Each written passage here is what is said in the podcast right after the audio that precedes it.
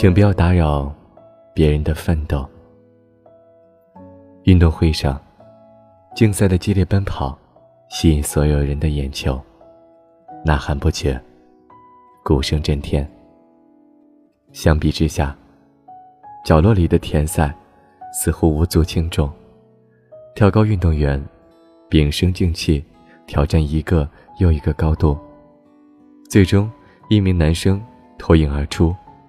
这场20人的角逐项目成了他一个人的舞台，他逐步挑战一个又一个高度，他孤独的身影一次又一次身轻如燕般的越过不断升起的高度。跳高场地稀稀落落的掌声和喝彩声丝毫影响不到他安静的神。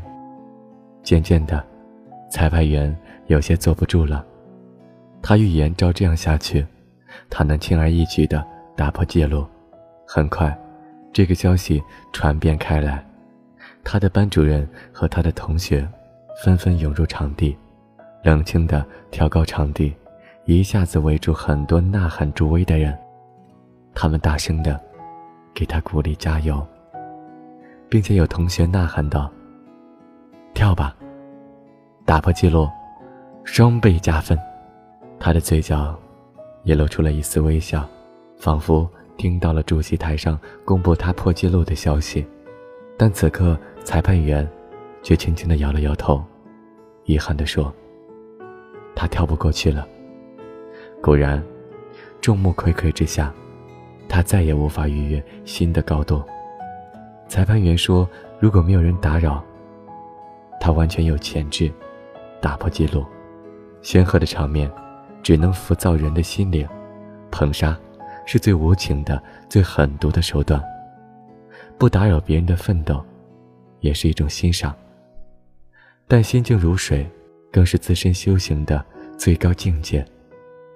屏蔽别人的打扰，不沉迷浮名，在寂寞中更能提升自己，拒绝外界的诱惑，不陶醉虚荣，在孤独中更能走得很远。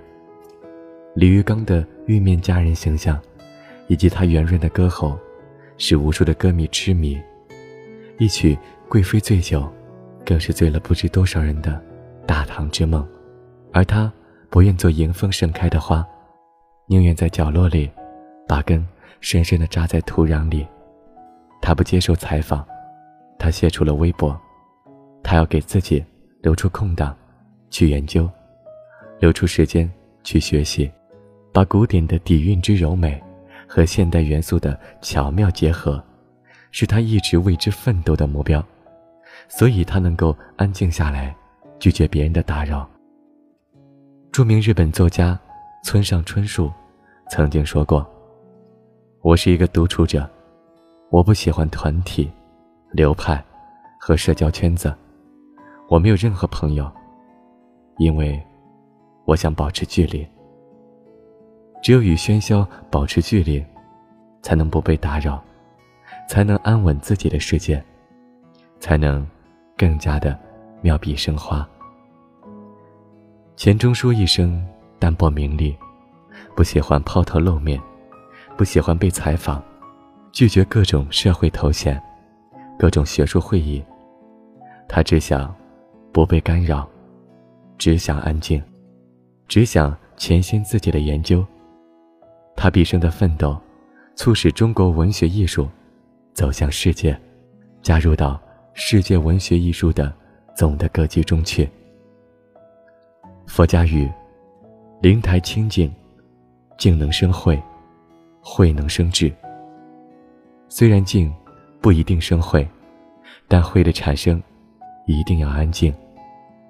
只有拒绝引诱，不专注浮夸虚名，心才会达到静定。越是顽强的奋斗，越是需要安静的心境，越是激烈的挑战，就越需要淡泊的心态。请默默地祝福别人在奋斗中收获，也愿奋斗中的人始终拥有良好的心态。